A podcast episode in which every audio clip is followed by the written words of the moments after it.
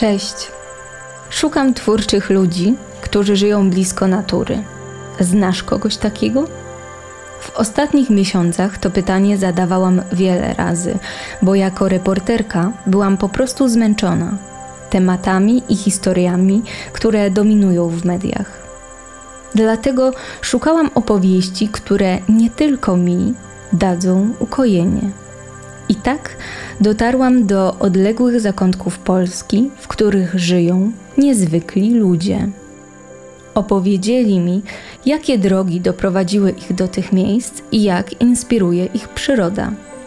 Zapraszam Cię w tę dźwiękową, niespieszną podróż z podcastem Wolne Ścieżki. Martyna Wojtkowska.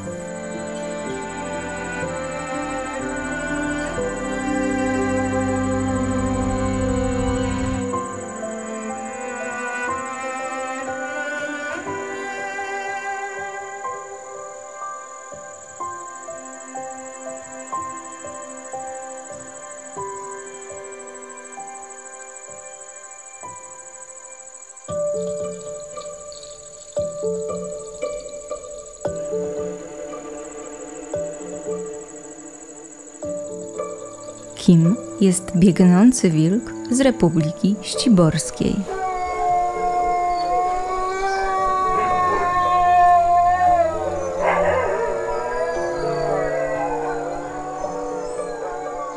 Wydawało mi się, że Suwałki to kraniec Polski, ale w tym odcinku zapuszczamy się jeszcze dalej na północny zachód, na Mazury, do miejsca położonego przy granicy z obwodem kaliningradzkim, w okolicy wsi Ściborki.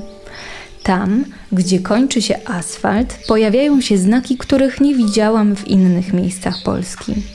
Republika Ściborska, psie zaprzęgi, granica, przekraczanie wskazane. No to przekraczamy.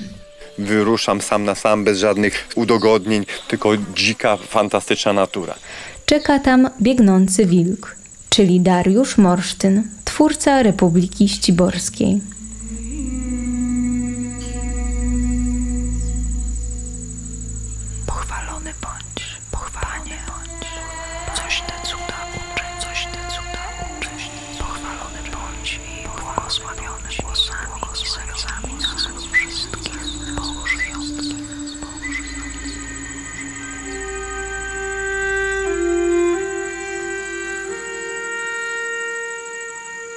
Jesteśmy w Republice Ściborskiej, którą stworzyłeś. Ja przeczytałam, że to jest państwo w państwie. To kto tutaj rządzi? Stworzyliśmy. Raczej jednak użyłbym to zdecydowanie liczby mnogiej, dlatego że no jest to oczywiście jakieś działanie rodzinne. My tutaj niewiele mamy do powiedzenia, bo jesteśmy tutaj oczywiście gośćmi. Rządzą może tutaj właśnie te robaczki, zwierzęta, rośliny, jakiś koziołek, który gdzieś tutaj zaszczeka, czy wilk, który jest w pobliżu. I to są od pra, pra, pra wieków ich tereny.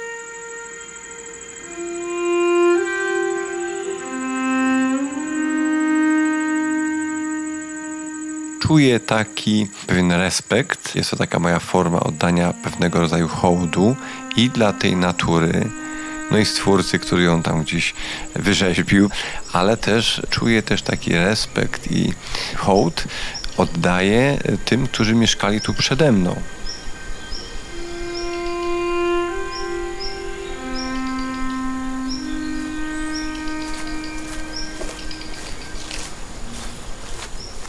Jesteśmy w ogóle na terenie gospodarstwa założonego w 1778 roku przez rodzinę Kozłowskich, czyli klasycznych Mazurów. Przed wojną określenie Mazur mówiło się, że ktoś jest z Mazowsza i słowo Mazury pochodzą od Mazowsza.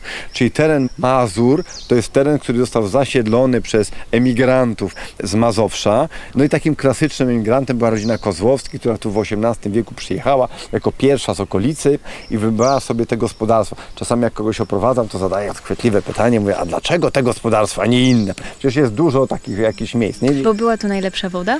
No nie, to chyba ktoś ci, ktoś ci już troszeczkę zdradził. Tak.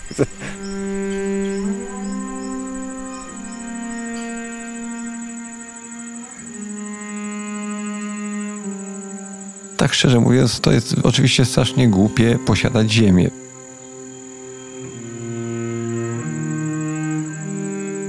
Ja wiem, że jestem właścicielem tutaj 25 hektarów, na których jest właśnie Republika Ściborska, ale też rodzina Kozłowskich, oni też są nadal tutaj obecni.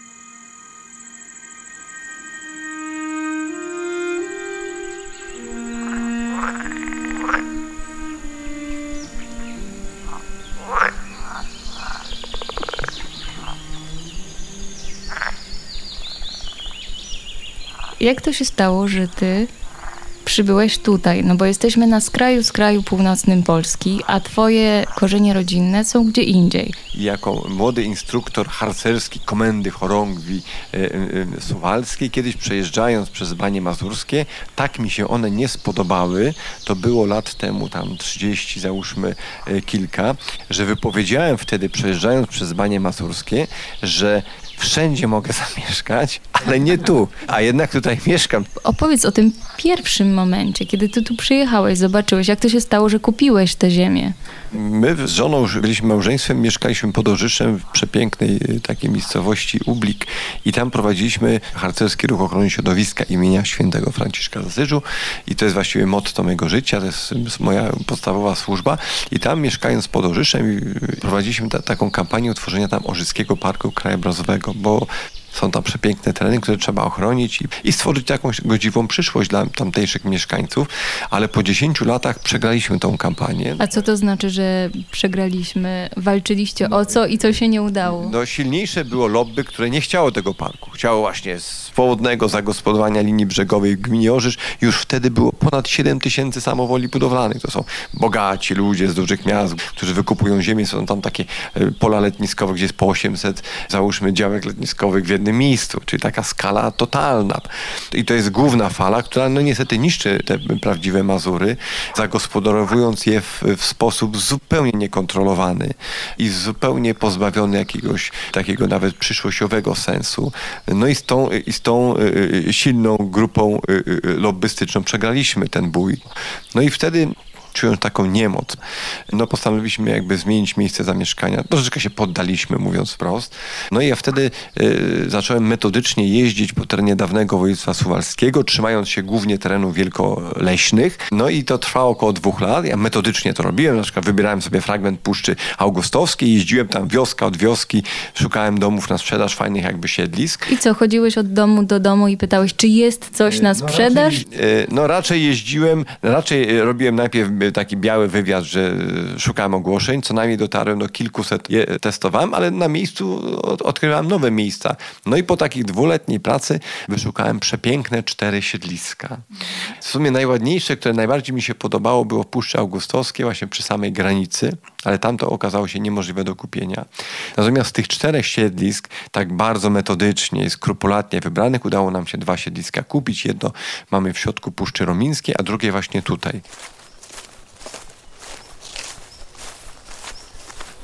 Postanowiłem utworzyć małe muzeum. Przez ileś lat gromadziłem różnego rodzaju eksponaty. Ich może nie jest dużo, to nie jest jakiś super wypasiony wersal, prawda, który tutaj obejrzymy, ale, e, ale, e, ale rzecz niezwykle taka swojska.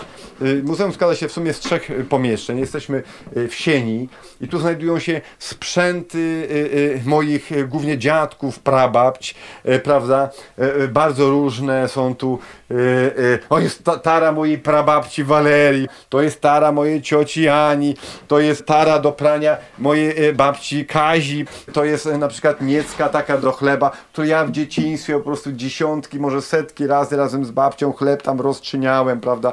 To jest sprzęt e, pszczelarski mojego dziadka stary. E, Mój dziadek był skromnym człowiekiem, także e, kapelusik do pszczół uszyła mu po prostu moja babcia z jakiejś resztki, jakiejś firanki i z jakiegoś prostego jakiegoś kapelusika. On sam sobie zrobił pod dym taki do, do, do pszczół z puszki po, po jakiejś farbie. Mm, To ktoś powie, że to jest jakiś banalny eksponat, ale te eksponaty to są po prostu część mojej rodziny, nie? Dlatego jest, są jakby dla mnie nie, jakby niezwykle ważne. I część opowieści, prawda? Którą Które ja, które odtwarzam i jestem jej jakąś tam e, kolejną częścią. Muszę ci powiedzieć, że kiedy ja słyszę skansen, albo muzeum regionalne, to mam trochę takie nie dość przyjemne ciarki, że, że tam jest, to, to są takie miejsca pokryte kurzem, niespecjalnie interesujące. Natomiast kiedy weszłam do tych miejsc z tobą, kiedy mi opowiadasz historię i widzę po prostu tę dbałość i, i to, że za każdym przedmiotem kryje się niesamowita historia, którą można dzięki niemu poznać, odkryć. Te słowa muzeum i, i skansen trochę zmieniły znaczenie dla mnie. I chciałam ciebie zapytać, na ile ty czujesz, że tworzysz coś innego, a na ile po prostu no, to jest taka twoja życiowa misja na przykład, że, żeby zachować te wszystkie rzeczy, które cię interesują, bo są twoją pasją. Ja jestem w ogóle fanem takich kolekcji prywatnych, takich ludzi, którzy podobnie działają jakby do nas, takich, takich pasjonatów i, i jest ich niewielu. Nie są oni doceniani w społeczeństwie i to jest wielka szkoda. Bo warto też dodać, że to są muzea prywatne. No, albo społeczne, ale nie są to takie muzea urzędowe tam nie ma tak do końca ducha. Nie ma w tym wszystkim takiej iskry, nie ma tej energii. To, to, oczywiście jest niezwykle cenna działalność, ona jest potrzebna. No ale jakże się to ma na przykład do takich muzeów pasjonackich, gdzie tworzy ktoś, nie wiem, krwawicą swoją ostatnie pieniądze wyciąga, śledzi godzinami, gdzieś tworzy jakieś... Mówisz o sobie teraz.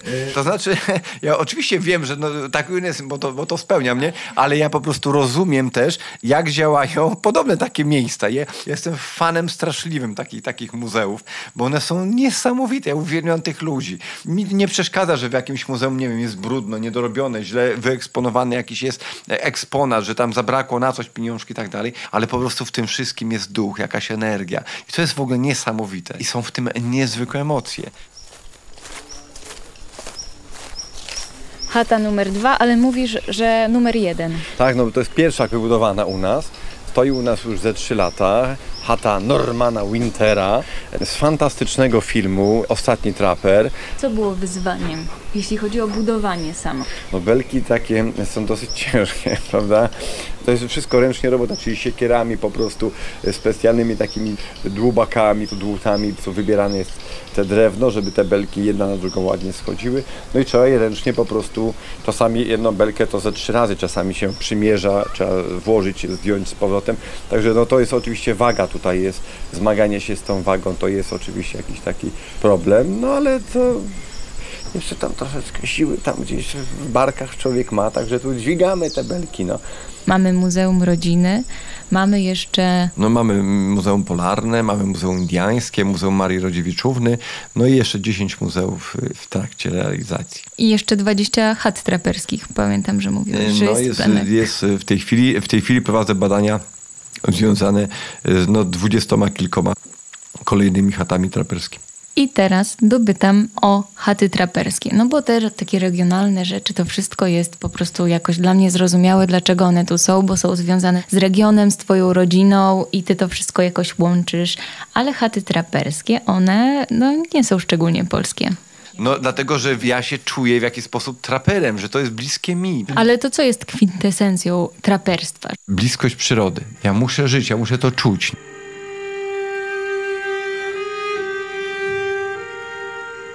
Mam takie swoje też na przykład powiedzenie, że do lasu wyjście z jakimkolwiek powodem jest już cenne. Idziesz do lasu, no i to wszystko. Z, jaki, z jakiego powodu się w tym lesie znalazłeś, to jest mało ważne. Ale jesteś w tym innym świecie.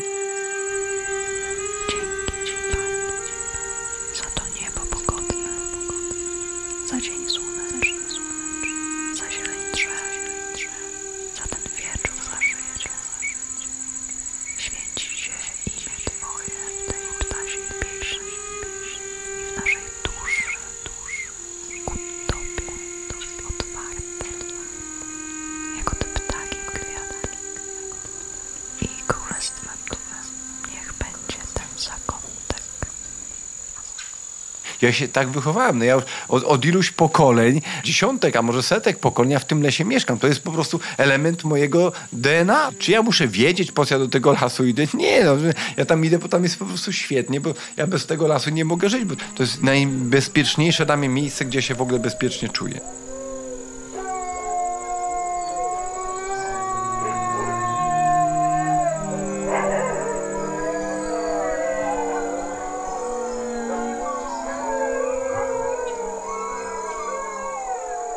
Ostatnie lata są, jestem tak troszeczkę, nie ukrywam, zdegustowany, bo za mną jest przepiękne sielskie życie, które tu nawet patrząc na zdjęciach dookoła, które, które są po mojej lewej stronie, ja jako roczne dziecko siedzę na kolanach u mojego dziadka, babcia Kazia woła nas na obiad. To było sielskie życie. Nie było tam wprawdzie prądu, byliśmy e, zawsze skromną rodziną, ale w tamte czasy mam wrażenie, że było o wiele bardziej sielskie. Nie było takich, mnóstwo takich problemów, które jest teraz na przykład. Nie?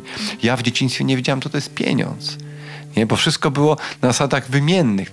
Dziadek nie miał konia nigdy, więc żeby zrobić siano kosy, potrzebował kilku pomocników i konia i najpierw cztery dni pracował u innych pracowników, a tego piątego dnia oni przychodzili i robili to u nas. I nikt nikomu nie musiał płacić pieniążków nawet. To po prostu ten świat był taki fantastyczny. Gdybyśmy dzisiaj powiedzieli jako ekolog, powiedziałbym, że to była ekologia do bólu.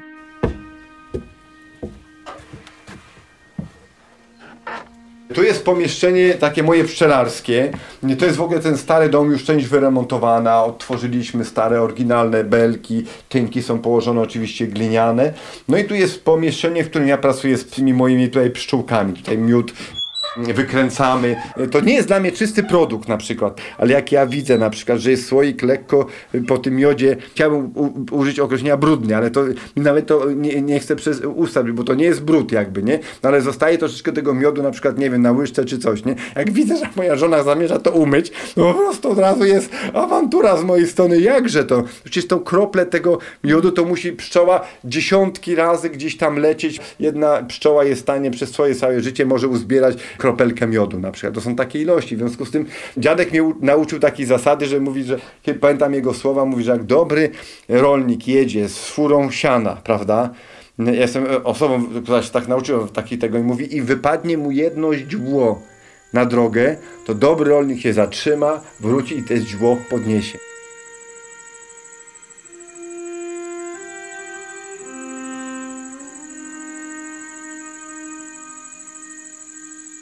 A jak to się przenosi na zasady, które obowiązują tutaj? Czy to, czego doświadczyłeś w Twoim dzieciństwie, czyli ten prostszy i, jak mówisz, prawdziwszy tryb życia, w jaki sposób przenosisz na te reguły, które obowiązują tutaj, bo chciałabym też, żebyśmy o tym porozmawiali, bo w Republice Ściborskiej obowiązują bardzo konkretne zasady i proszę opowiedz o nich. Jest to teren wolny od alkoholu, od tytoniu, od wulgarnego słownictwa i, taki azyl dla zwierząt, taki teren po prostu wegetariański. I to rzeczywiście, oczywiście wynika z tych właśnie doświadczeń. Nie jest to jakieś widzimisię, które się zrodziło w jakimś jednym momencie, że wymyśliłem, a sobie tak, to będzie jakiś to oryginalny biznes czy coś. Nie, jest to po prostu wynik metodycznej, logicznej, po prostu takiego przemyślenia.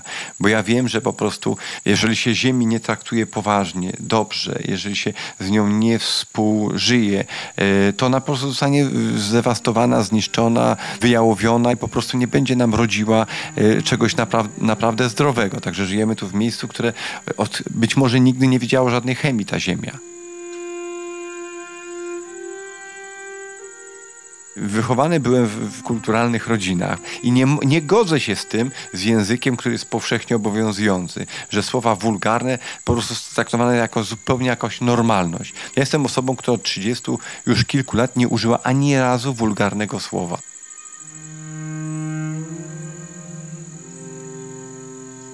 Jestem instruktorem harcerskim, harcerskim potem jestem harcerzem, jestem nauczycielem. No i w związku z tym ta Republika Śląska też jest miejscem edukacji. Jak chcę, żeby ktoś, który tu przybył na chwilę, to coś sensownego stąd y, wyniósł. Po prostu nawet jeżeli to będzie jakaś może mała wiedza, czy mała zdolność, ale po prostu, ale to, ale to jest coś dobrego. No. Poza tym złożyłem przyrzeczenie harcerskie, który, y, który treść przyrzeczenia harcerskiego jest bardzo konkretne i jasne. No i mówi się tam, o, że, że o służbie na całe życie. Nie? Mam szczerą wolę całym życiem pełnić służbę. To, są, to jest treść roty przyrzeczenia harcerskiego. No jeżeli się składa przyrzeczenie, to na Boga, no chyba to nie jest, nie, to nie jest rzucanie słów na wiatr, tak? Niech nasze słowo coś znaczy.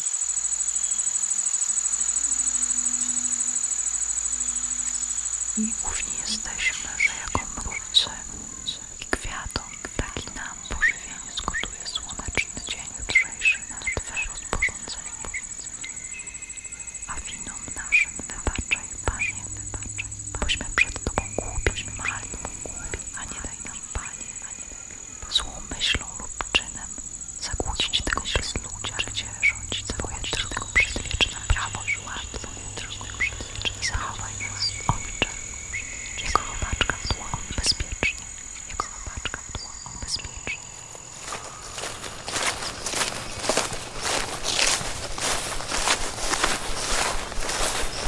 tej chwili stoimy przed chatą, która jest zbudowana e, u nas w zeszłym roku. Ale jak nazywa się ta chata? Chata Johnsona. Dokładnie Jeremiah Johnsona, czyli Jeremiasza Johnsona. Jest to replika do filmu Jeremiah Johnson z 72 roku.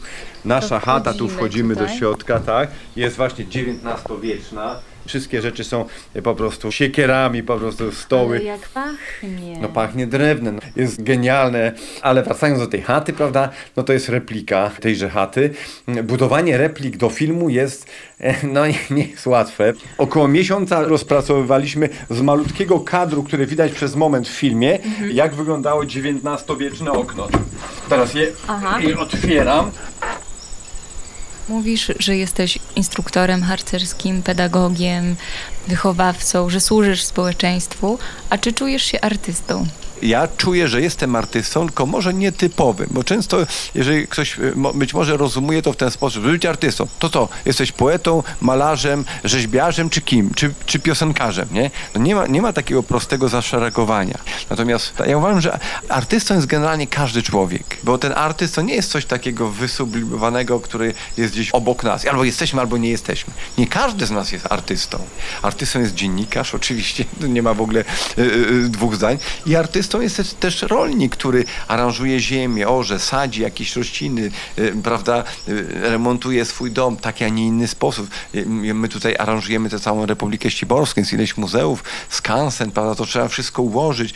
Dzisiaj, mając chwilę czasu wolnego, sadziłem miętę tutaj w stawie, który jest 50 metrów od nas, taką miętę wodną, którą znalazłem w Biebrańskim Parku Narodowym. To jest jakaś aranżacja, tak on, to jest jakaś przemyślana forma, że tu ją tą miętę wsadziłem, a nie gdzie indziej, prawda? Także siłą rzeczy trzeba być artystą. Musi być w nas ten artyzm, ale nie rozumiany w sensie takim sztucznym, że jest podział na tego poetę, malarza, śpiewaka, prawda, i tak dalej, tylko wszystko, co robimy, powinno być artystyczne. Ale na taki artyzm nie za bardzo jest czas, jeśli pracujesz w mieście w, w godzinach od 9 do 17. Nie, nie mogę tego nawet słuchać. Nie ma. No nie ma. To nie można w ogóle, w ogóle tak powiedzieć. Ten artyst musi być wszędzie.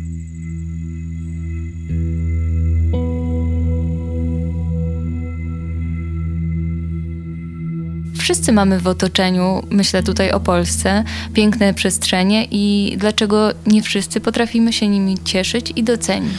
No to jest oczywiście proces też edukacyjny, bo my rodzimy się z pewną estetyką. Proszę zwrócić uwagę, że każde zwierzę ma swoją taką estetykę na przykład, nie? Te gniazdko gdzieś tam powiedzmy za, za, gdzieś zrobione przez jakiegoś ptaszka, czy już o pszczołach nie wspomnę, prawda, nie? No to jest estetyka do, do bólu, jak wygląda ramka, jak to wszystko. Czyli ta estetyka jest gdzieś w nas, ale to estetyka musi być poddana pewnemu procesowi edukacyjnemu. No i tu mamy oczywiście rzecz zagubioną na poziomie rodziny oczywiście, ale na poziomie przede wszystkim szkoły. No gdzieś ze szkół gdzieś uciekły takie rzeczy jak, nie wiem, no tam plastyka właśnie i tak dalej. One są totalnie nawet jeżeli istnieją, są totalnie zmarginalizowane. Nie, nie ma kształtowania tej estetyki.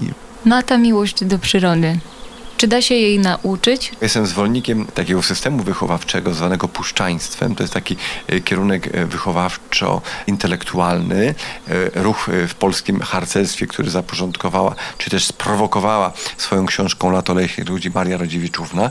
No i to jest po prostu, no, to jest, powiedziałbym, najwyższa forma kontaktu z przyrodą, te, tego te fair kontaktu. To na czym polega to puszczaństwo? No jest to po prostu życie z przyrodą, bądź też bycie do tego stopnia doprowadzone, żeby, y, że człowiek stara się być cząstką, y, niezakłócającą cząstką tej, tejże przyrody. I sobie jak przypomnę na przykład moją edukację, y, pamiętam kiedyś sobie szedłem z dziadkiem, tak gdzieś idziemy po lesie z tym dziadkiem, leśnikiem tu no, z, ty- z tychże zdjęć właśnie, które widoczne i dziadek mi, mi mówi, mówi, wiesz, idziemy we dwóch do lasu, ale powiem ci tak szczerze, że to jest o dwóch za dużo.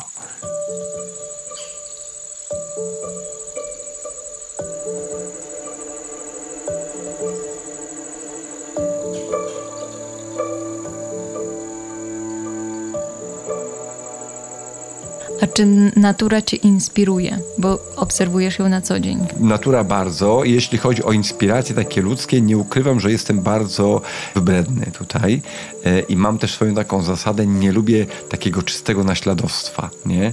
Często e, mam takie świadomość, że jak ktoś patrzy na przykład na nas zewnątrz, to na początku wydaje mu się to wszystko takie dziwne. No tu mówi zioła, tu stare jakieś rzeczy, tu jakieś historyczne rzeczy, tu Rodziewiczówna, tu święty Franciszek, prawda? tu chaty traperskie, tu polarne jakieś rzeczy. Na pierwszy rzut oka się wydaje, że to jest ogóle jakiś zlepek abstrakcyjnych, niepasujących do siebie e- elementów. Ale proszę zwrócić uwagę, że my z tym żyjemy jednak kilkadziesiąt lat. To się układa pomału. To się wszystko jednak jakoś razem spina. Czasami może to nie jest widoczne na pierwszy rzut oka, natomiast dla nas jest to w głowie poukładane. Czasami oceniam jakąś rzecz z punktu widzenia naszego pasujące do nas czy nie. I, często zadaję sobie te, przy wielu takich czy to jest puszczańskie, czy nie puszczańskie. Wręcz z tego puszczaństwa stworzyłem pewien styl. Ale to podaj jakiś przykład, to będzie łatwiej zrozumieć. Co jest puszczańskie? To, że coś jest w stylu puszczańskim, to jest jakby blisko natury. O, stoi przed nami wysunięta stara poniemiecka jabłonka. Zwróć uwagę, jak się pięknie kolory na niej układają. Ta e, e, kora odpadła i te drzewa, jak jeszcze podejdziesz blisko, zobaczysz, jakie jest piękne kolory.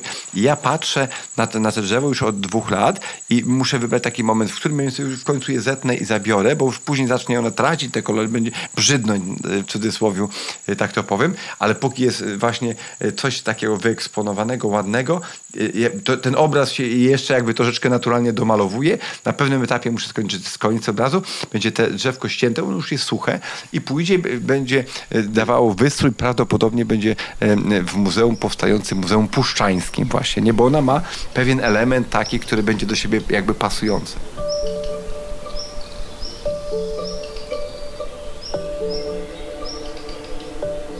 Nie robimy żadnej lipy tutaj, czyli po prostu wszystkie chaty są w pełni użytkowe, można z nich korzystać, bez względu na porę roku, y, w nich zamieszkać. Nawet jeżeli ktoś jest jakiś taki, chciałby się przenieść w czasie i w i przestrzeni, no to może na, na, taką chatkę sobie tutaj wynająć i nawet sobie w niej za, zamieszkać.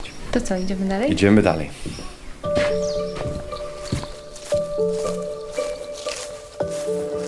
Przyszło mi do głowy twój pseudonim, to Biegnący Wilk. I skąd się to wzięło? No nie jest to pseudonim, jest to miano puszczańskie. Miano Puszczańskie. Pseudonimy nadaje się na tej zasadzie, że nie wiem, ktoś jest wysoki, to nazwiemy go Tyczka, czy tam nie wiem, no, czy, czy, czy to jest pseudonim.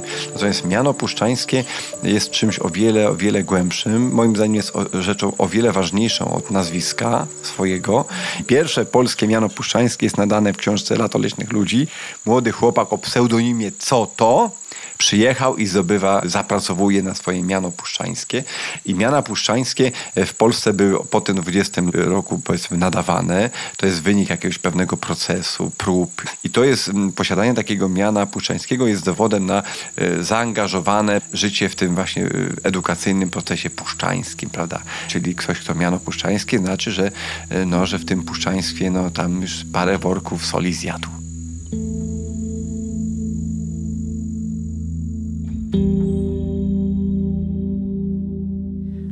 To a propos drogi dojazdowej. Pojawiły się tam dwa znaki, które mnie bardzo zaciekawiły. Pierwszy to mówił, że to jest Republika Ściborska i było przejście graniczne, że tu się zaczyna nowy kraj i tam było napisane, że przekroczenie granicy wskazane, dobrze pamiętam? Tak, tak, tak. No jest trochę, to, jest, to jest trochę taka oczywiście zabawa, bo normalnie są tabliczki przekroczeń zabronione, na przykład przy normalnej granicy, a u nas jesteśmy otwartym państwem. A drugi znak, który można zobaczyć po drodze, to jest psi zaprzęg. No to jest znak e, formalnie zalegalizowany też. Chodzi o to, że ja na treningach przejeżdżam ten asfalt mało uczęszczany, ale jednak czasami uczęszczany. Ale mówisz o treningach, ale już nie, jeszcze nie powiedziałeś, że masz taką no, nietypową pasję. Jak to nazwać? To jest zawód? Jak- Jak traktować psie zaprzęgi? Masz mnóstwo psów. No właśnie, to jest też problem, żeby to nazwać, bo na pewno ja tego nie czuję jako sport. Jest to coś o wiele większego. Ja najbardziej się skłaniam do takiego określenia, że to jest stan ducha. A jak byś opisał te stany ducha? Jak ty się wtedy czujesz? Weź i opisz, że nie takie to proste. Coś, co się czuje, przelać na słowa albo na, na papier. Z tymi psami zaprzęgowymi może użyję takiego przykładu, że Ja no, z psami się, za, to są nawet takie jedno z moich zdjęć, kiedy jako mały, nie wiem, to mam jakieś koło roku na dziedzińcu leśniczówki nieistniejącej już w Rudzie Osowieckiej, a za mną stoi pies. Ja się z psami od dzieciństwa wychowałam. Pies jest dla mnie po prostu, nie wiem, najbliższym przyjacielem. Mam takie psy, które jak sobie przypomnę, zaraz mam łzę w oczach. Gdy zacząłem hodować psy zaprzęgowe, wszedłem jakby na inny poziom. I wydawało mi się to jest w ogóle niezwykłe. A gdy zacząłem jeździć na wyprawy tam północne, północna Norwegia, jak byłem na tych wyścigach gdzieś tak dalej, wszedłem na taki poziom relacji z tymi psami, o których nawet w ogóle nie sobie nie wyobrażałem, że on w ogóle istnieje. Ale co to znaczy? Dla mnie te psy są jak ludzie. Ja nie widzę rozgraniczenia między psem a, a człowiekiem. Ktoś mówi, tak, ale my jesteśmy inteligentniejsi, lepsi i tak dalej, tak dalej. Ale tam wchodzisz na taki poziom, że nie ma tej różnicy. To trzeba to przeżyć do białej kości, jak to się mówi. Że to, trzeba w to wejść całym sobą, po prostu to poczuć na wszystkich niemalże tam gdzieś członkach i wtedy zaczyna się coś wtedy jakby dziać z naszym umysłem i z nami z, z samymi coś się, y, coś się w ogóle wtedy wytwarza niesamowitego. Gdyby ktoś powiedział, że to jest sport, po prostu zbanalizowanie, sprowadzenie do parteru czegoś tak niezwykłego, że aż po prostu mnie to de, jakby denerwuje. Tam się jest w takim stanie ducha, czymś tak niezwykłym, ta cisza, wyciszenie, śnieg, spokój, pustka, to tak samo jak jest się w lesie, że można być, nie wiem, tu robić, pracować, że jestem zapracowany i tak dalej. Wyjdę w lesie, zamyślę się, że każdy tak myślę, że ma, wyjdzie, zagubi się wręcz tam po prostu tymi myślami, przeniesie się w inny wymiar.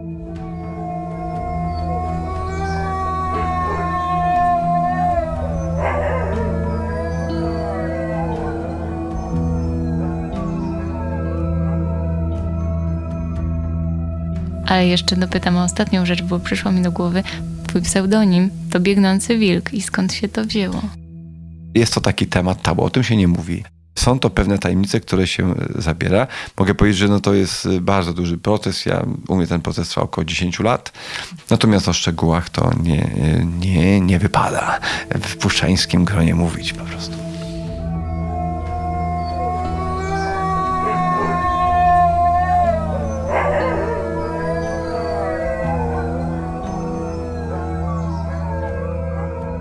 Tej naszej rozmowie cały czas miesza się to piękno natury i to, jak potrafisz docenić to piękno, jak zwracasz na nie uwagę, ale też to okrucieństwo, w jaki no, społeczeństwo się obchodzi z tym pięknem. I zastanawiam się tak na koniec dnia, kiedy masz już zasnąć, jakie myśli przeważają w twojej głowie. Lepiej nie myśleć, zająć się robotą, myśleć, bo po prostu jak człowiek zaczyna myśleć, to już jest przegrany w tym momencie. Ja jestem generalnie i przerażony, i zdegustowany współczesnym światem. Widzę, że na moich oczach on ginie w bardzo wielu aspektach edukacyjnych, psychologicznych, y, zdrowotnych, ekologicznych. No i to jest straszne. Jestem w jakiejś tam grupie ludzi, którzy starają się coś tam uratować, mając świadomość taką, że wielu rzeczy nie da się. Ale z drugiej strony, jak, jak mówi przysłowie y, żydowskie, ratując jedne życie, ratuje się cały świat. Tak my też mamy rodzinne schronisko dla zwierząt, w którym mamy tam ileś zwierząt. Wszystkim psom nie uratujemy życie, ale, ale jest, mamy naszą Luśkę, naszego Ryśka, którym uratowaliśmy życie na przykład. Nie? No trzeba robić po prostu swoje i to jest chyba jakieś tam takie rozwiązanie, no bo inaczej no to, to byłoby źle. No.